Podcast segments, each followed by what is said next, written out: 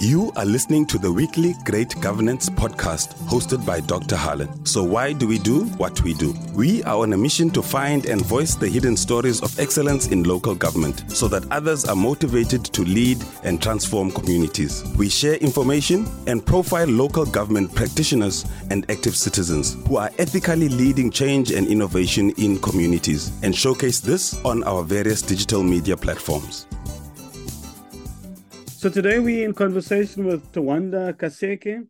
He is a project coordinator at Corruption Watch. And you know, on this platform, we talk about governance, but every now and then oh. I ask my participants, how do they keep the corruption devil from the door? So let's uh, uh, delve into this issue today. But I'm first going to ask my guest, Tawanda, to please introduce yourself. And how did you land up at Corruption Watch? And why do you do what you do? Okay, thank you so much for having me on your platform. Uh, as you have introduced me, my name is Tawanda, and I'm a project coordinator at Corruption Watch under the Stakeholder and Research Division. So I've been with the organization for three years, since 2020. So basically, Corruption Watch is a nonprofit organization that was founded in 2012, and we are set out to monitor and expose acts of corruption that involve public resources in South Africa. So we focus on various issues pertaining to corruption. These include within the education sector, police, corruption, and we also do monitoring of uh, leadership appointments. So we monitor um, parliamentary appointments and key positions within Chapter 9 institutions as well that's part of the work that we do. So we also are focusing on um, land and corruption as well. Okay. Corruption within the land sector. So, as a young man, I met you at the Human Rights Conference last year. As a young man, uh, what is it that you enjoy about your work? I think for me, um, it my work particularly drives me to implement change around society, which is something I've always been passionate about. And seeing where the country is heading to at the moment is not a pleasant thing. So for me, joining the organization was something about trying to implement change within the South African society and to change the mindset of the different young people around society that they need to stand up and take a fight against the rampant corruption that's currently there in the country. Mm. You know, so there's a particular narrative that I often pick up in the media and, and in society at large that, that says that corruption, that want us to believe almost that corruption started in 1994. Is that something that you've also picked up? Yes, uh, th- that's the particular narrative within the media, but I do not believe that corruption uh, started in 1994. I think corruption dates back to even way before 1994 and dates back to when the colonialists landed within our shores, right? So, for example, you can look at the period of the Dutch rule, uh, which lasted until about 1795, right? It was marked by mainly tax evasion and corruption by public officials, right? And then you also look at uh, just a few years before apartheid, where uh, there was uh, people were lobbying to combat uh, South Africa's uh, international sanctions, right? Mm. The campaign was dominated by corruption and it mainly pro- protected government secrecy and and that was the core of government strategy. So and if you look at most of the businesses that are implicated in corruption um, uh, within the state capture, those businesses have been existent pre 1994 and have long started with their corruption scandals before 1994. So mm. I think the media just paints a picture where uh, the 1990 the administrations post 1994 are becoming a failure because of corruption, but I think there wasn't much expose pre 1994, and people were not really exposed to information as to what they have now. So, so we have this. So we have corruption as, as almost part of our society. You know, how do we how do we get rid of it? What is it the work that the Corruption Watch actually does to mm. highlight the issues of corruption and for people not to fall into the trap of being corrupt? I think it's, it's you're right to say it, it is something that is rooted within uh, our society where people actually see no wrongdoing in corruption acts anymore. I think for us as change makers, as young people as well, uh, speaking about myself, we have to create public awareness as corruption watch part of our uh, our initiatives. We create public awareness around corruption and from that we draw advocacy. And we part of our work involves calling out people to report acts of corruption although there is issues pertaining to whistleblower protection in nowadays they we still encourage that people should come and report these acts of corruption. And these acts of corruption or these reports is what formulates our work for us to be able to lobby different partners like the South African Human Rights Commission and the Public Protector's Office to act on these acts of corruption that are happening in South Africa. So it's about creating public awareness and information so that people can be able to act on it. Mm. So, so is corruption then only about stealing money or appointments or, or, or what is the broad definition that, that US Corruption Watch use to define corruption? I think the broad definition for corruption is we the broad definition would be the abuse of entrusted power for private gain. So we don't uh, only look at it as corruption is stealing money. Uh, there is different forms of corruption that have been prevalent and that have been reported to us. We have forms like sextortion, where people are asked for sexual favors in exchange for jobs or in exchange for something within or service within a municipality. So you have issues pertaining to bribery, misappropriation of funds, and all the other issues. So it's not only pertaining to money, there is different forms of corruption that exists mm. in the whole broad definition. Would you say, you know, I often visit municipalities and sometimes I get there, it's just after eight, and I see people in the kitchen and they're eating porridge and do all kinds of funny things, you know. Is is that a form of corruption, being late and and you and abusing almost the time of the municipality for your own personal gain? It, it is, because again, um, it is a service that people are paying for. So if you are not going to be offering that service, you are directly stealing from the public. And it is a form of stealing the public's time and money by uh, not offering them the services that they are paying for. So it is a form of corruption, in my understanding. Okay, so now that we're on the subject of municipalities, you released a report last year, or not last year, two years ago, August 21 exactly. And it's a fascinating report that, that says that South Africa needs clean hands.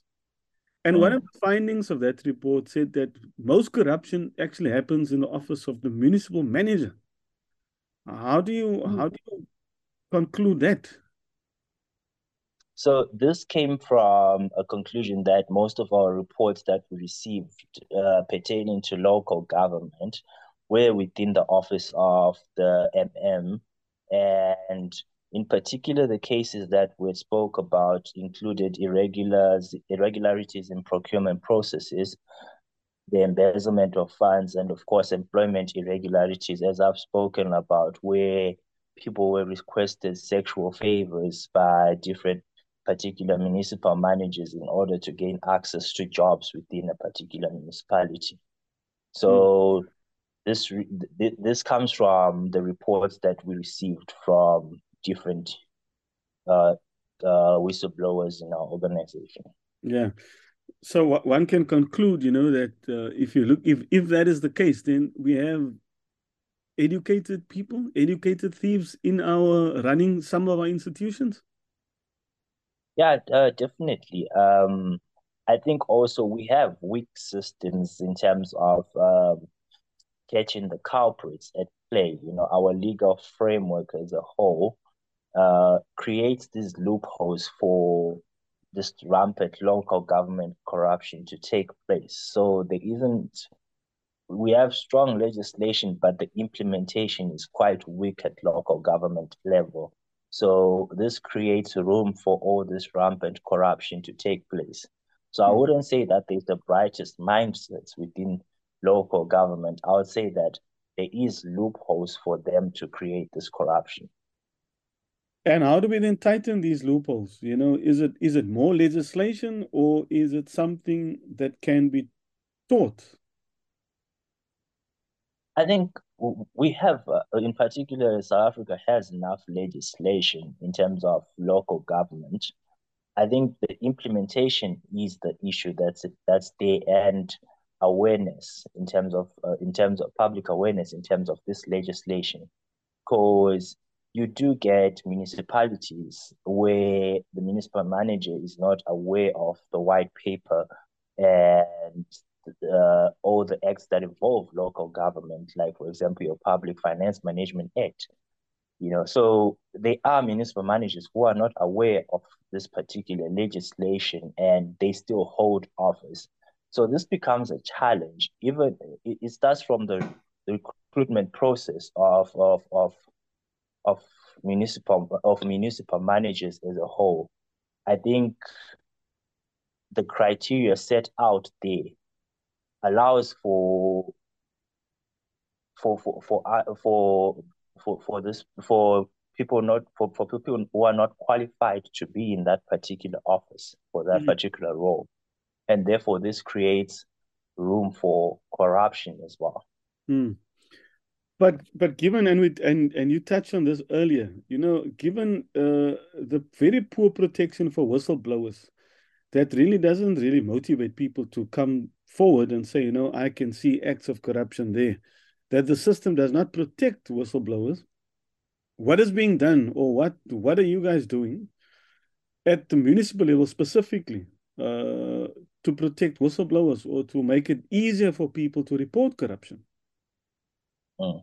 I think the issue with the whistleblowers has been the challenge for South Africa as a whole, as a country. I wouldn't really put it down to local level as well, and I would put it also at a national level as well and provincial level. So it's a national crisis, the whistleblower, uh, the the protection of whistleblowers in the country. So as Corruption Watch, I think we have urged government to uh, provide interventions on its legal reforms for the protect the Protected Disclosures Act because we feel that there is still room for reforms in that particular act where we can look at uh, compensation for whistleblowers in terms of unfair labor practices and providing financial rewards and incentives for them. Mm. And then also you can look at strengthening the law to ensure whistleblower identities are not disclosed because that's one of the key challenges that's the uh, whistleblower identities are disclosed all the time and then also we can just look at the overall consolidation of whistleblower legislation as a whole in South hmm. Africa. I read the so, other day. And, and and again, I think also creating public awareness pertaining to whistleblowing. So we need to address uh, the current stigma that's there uh, within within within the public uh, pertaining to whistleblowing. Mm. So we should try and raise a positive profile for people who blow the whistle on corruption around South Africa. So to strengthen transparency and accountability as a whole. You see, you know, in the in the eighties, this was whistleblower was impimpi, you know, and and and there's that stigma mm. as well that you that you protect your own, you know, and you don't wanna mm. you don't wanna be seen as an impimpi. Uh, mm. and and I like what you said about the the positive profiling people that are blowing whistle, because at, at if you are stealing from the state, you are stealing from the poor, which for me, in any case, yes. is tantamount to treason. Definitely. You are right by saying that to, to there is this negative perception, in particular within businesses or companies, that when you blow the whistle, you are treated as an impimpi or or they uh, they exclude you from various sectors or stuff like that. Yeah. But I think society needs to look out of those people as our heroes who are saving us from this rampant corruption. For me, I take whistleblowers and as corruption watch, we take whistleblowers as our heroes who drive our work. who drive for a better and clean society for us. Mm-hmm. Now, traveling through the country and, and getting a sense, are you getting a sense that we are in fact winning? I, I don't I, we still have a lot of work to do. We we, we are definitely not at a, at a point where we can say we are winning. Uh they, they, there is certain room for us to improve in terms of how we can combat this whole issue of corruption as a whole. Um i think we, we, we, we can we cannot we cannot win until we've totally achieved a, a clean society as a whole, where we have uh, improved education systems and improved healthcare and quality roads and efficient electricity for people in the country. So we cannot say we are making huge strides at the moment, but we are taking the steps day by day to fight corruption. And we can not only do this as civil society. So I would say the involvement of different sectors, like the private sector, to come to play as well, will actually help in decreasing the levels of corruption at the moment because the state we are in at the moment is not pleasant. Mm. So, how can an ordinary people listening to this podcast, what is it that we can do on a day to day basis to fight corruption in this country? I think on a day to day basis, I think um, is share information. If you have any information pertaining to corruption and you can reach out to organizations like ourselves corruption watch. We have our details available. We have our website corruption watch which is www.corruptionwatch.org.za and if you want to report, you can also report to us. There are other institutions that also um, you can report acts of corruption, like the Public Protector's Office, for example. And I think the best thing at this stage is for people to go out there in in numbers and mobilize against acts of corruption and fight and also report any form of corruption that they see. Because there is this perception also by people that exists that say corruption is only state capture, but they don't realize the, the little corruption that exists within their, their small structures or within the small municipalities. It what is what rises to create this whole rampant corruption in South Africa as a whole. Mm. So the little reporting that you do, if you see municipal managers stealing even three rand or something, that's something that should be reported to the various institutions that are available. Tawanda Kaseke, it was, been a, it was a pleasure speaking to you, uh, project coordinator at Corruption Watch. Uh, Tawanda is also an alumnus of the University of the Free State. And so we're very proud of you and the work that you do as a young corruption fighter. We wish you well uh, as you carry on and carry and keep the torch burning brightly for a clean, Thank ethical you. governance. Thank you very much for your time. Thank you so much for having me on. Okay. Thank you so much. Eh?